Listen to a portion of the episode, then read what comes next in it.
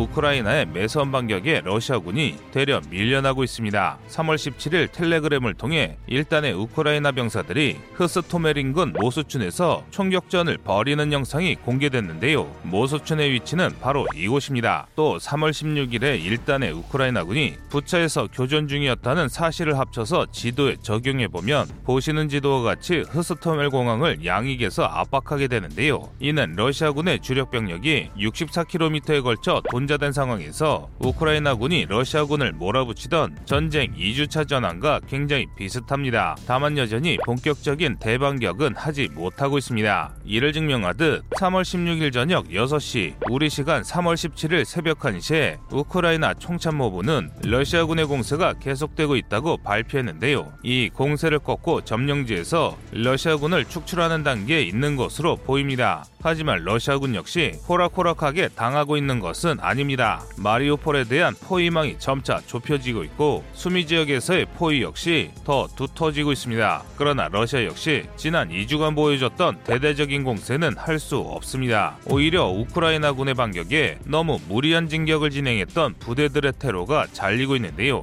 이를 잘 보여주는 게 남부전선입니다. 현재 남부전선에서는 러시아군의 공세가 처참한 실패로 끝났습니다. 미콜라 이오를 북쪽으로 크게 우회해 5대4로 향하던 부대는 이미 수일 전에 전멸했고 러시아군의 전력 공백을 감지한 우크라이나군이 기습 공격을 가해 점령당한 헤르손주 일부를 재탈환하는 데 성공했습니다. 이렇게 되면 헤르손 해방까지 노려볼 수 있게 됩니다.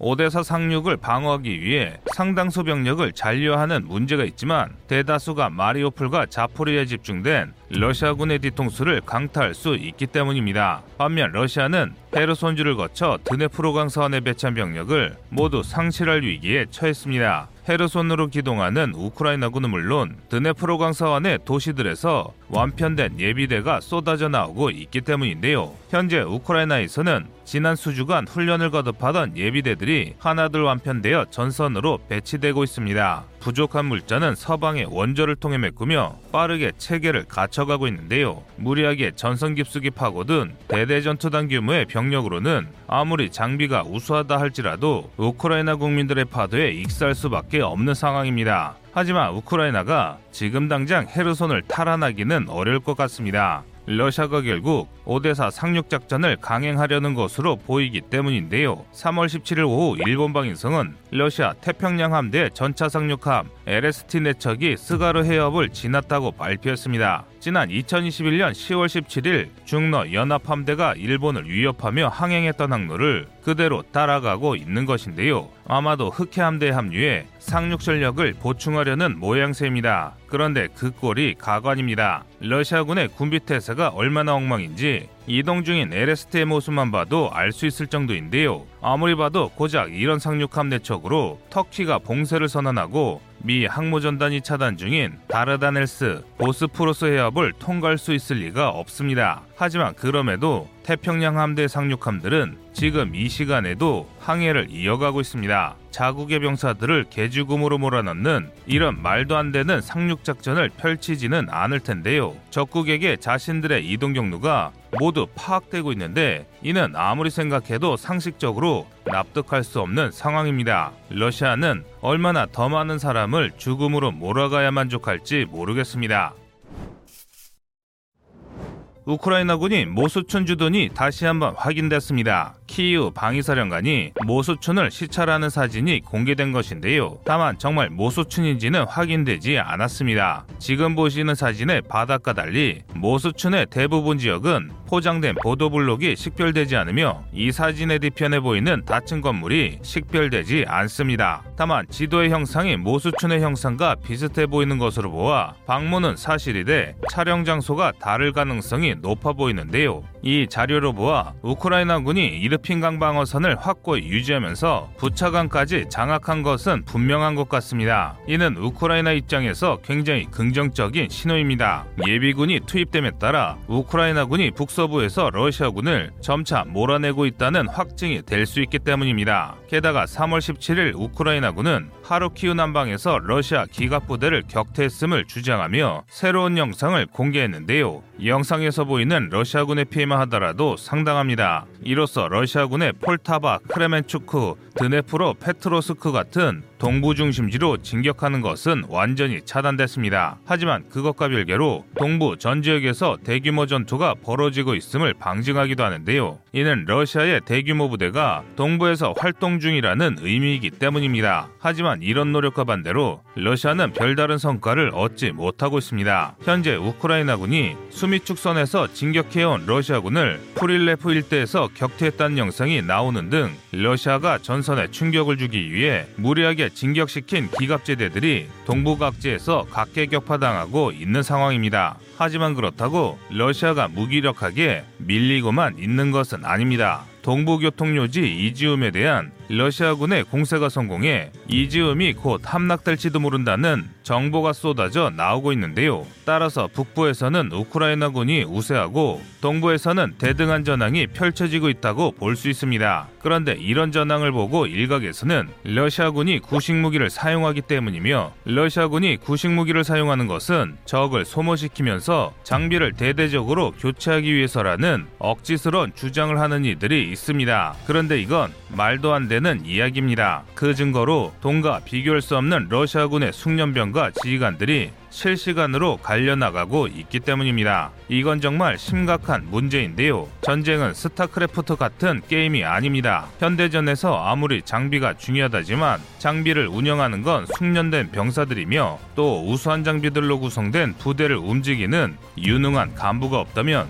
그 군대의 의미는 없습니다. 그런데 지금의 러시아군은 장비와 병력 모두 포화 속에서 산화되고 있습니다. 과거 예멘 내전의 사우디아라비아군이 지금의 러시아와 비슷한 사례인데요. 지난 수년에 걸친 내전에서 사우디군은 우수한 최첨단 미제 장비로 무장했음에도 훈련도와 사기가 너무 떨어져 전차나 미사일을 내버리고 헐레벌떡 도망가는 추태를 여러 번 보여줬습니다. 군을 통솔한 유능한 지휘관은 턱없이 모자랐고 제대로 체계를 잡을 부사관단조차 없어 백전백패의 모습만 보여줬습니다. 따라서 러시아가 구식 장비를 소모하기 위해 기갑 장비를 운영할 수 있는 숙련병을 소모한다는 것은 말이 되지 않습니다. 러시아군이 녹아내릴 때마다 러시아의 미래를 책임질 장병들과 러시아군의 근간이 될 간부들이 목숨을 잃는다는 것은 지금 러시아가 처한 상황이 매우 안 좋다는 뜻입니다. 한마디로 지금 러시아는 재래식 전력으로 우크라이나를 압박할 전력이 없다는 것입니다. 그리고 바로 이 때문에 푸틴이 생화학 무기를 사용할 가능성이 지속적으로 늘고 있는데요. 지난 2월 중순 러시아 침공을 예견했던 미국의 블링컨 외무장관이 여러 매체를 통해 러시아의 생화학 무기 사용을 경고하는 이유도 바로 이 때문입니다. 하지만 생화학 무기를 사용한 들 러시아가 전쟁에서 승리할 일은 없습니다. WMD를 사용하는 순간 높은 확률로 폴란드군이 개입할 것이 뻔하기 때문인데요. 이렇게 되면 자동으로 나토가 참전하게 됩니다.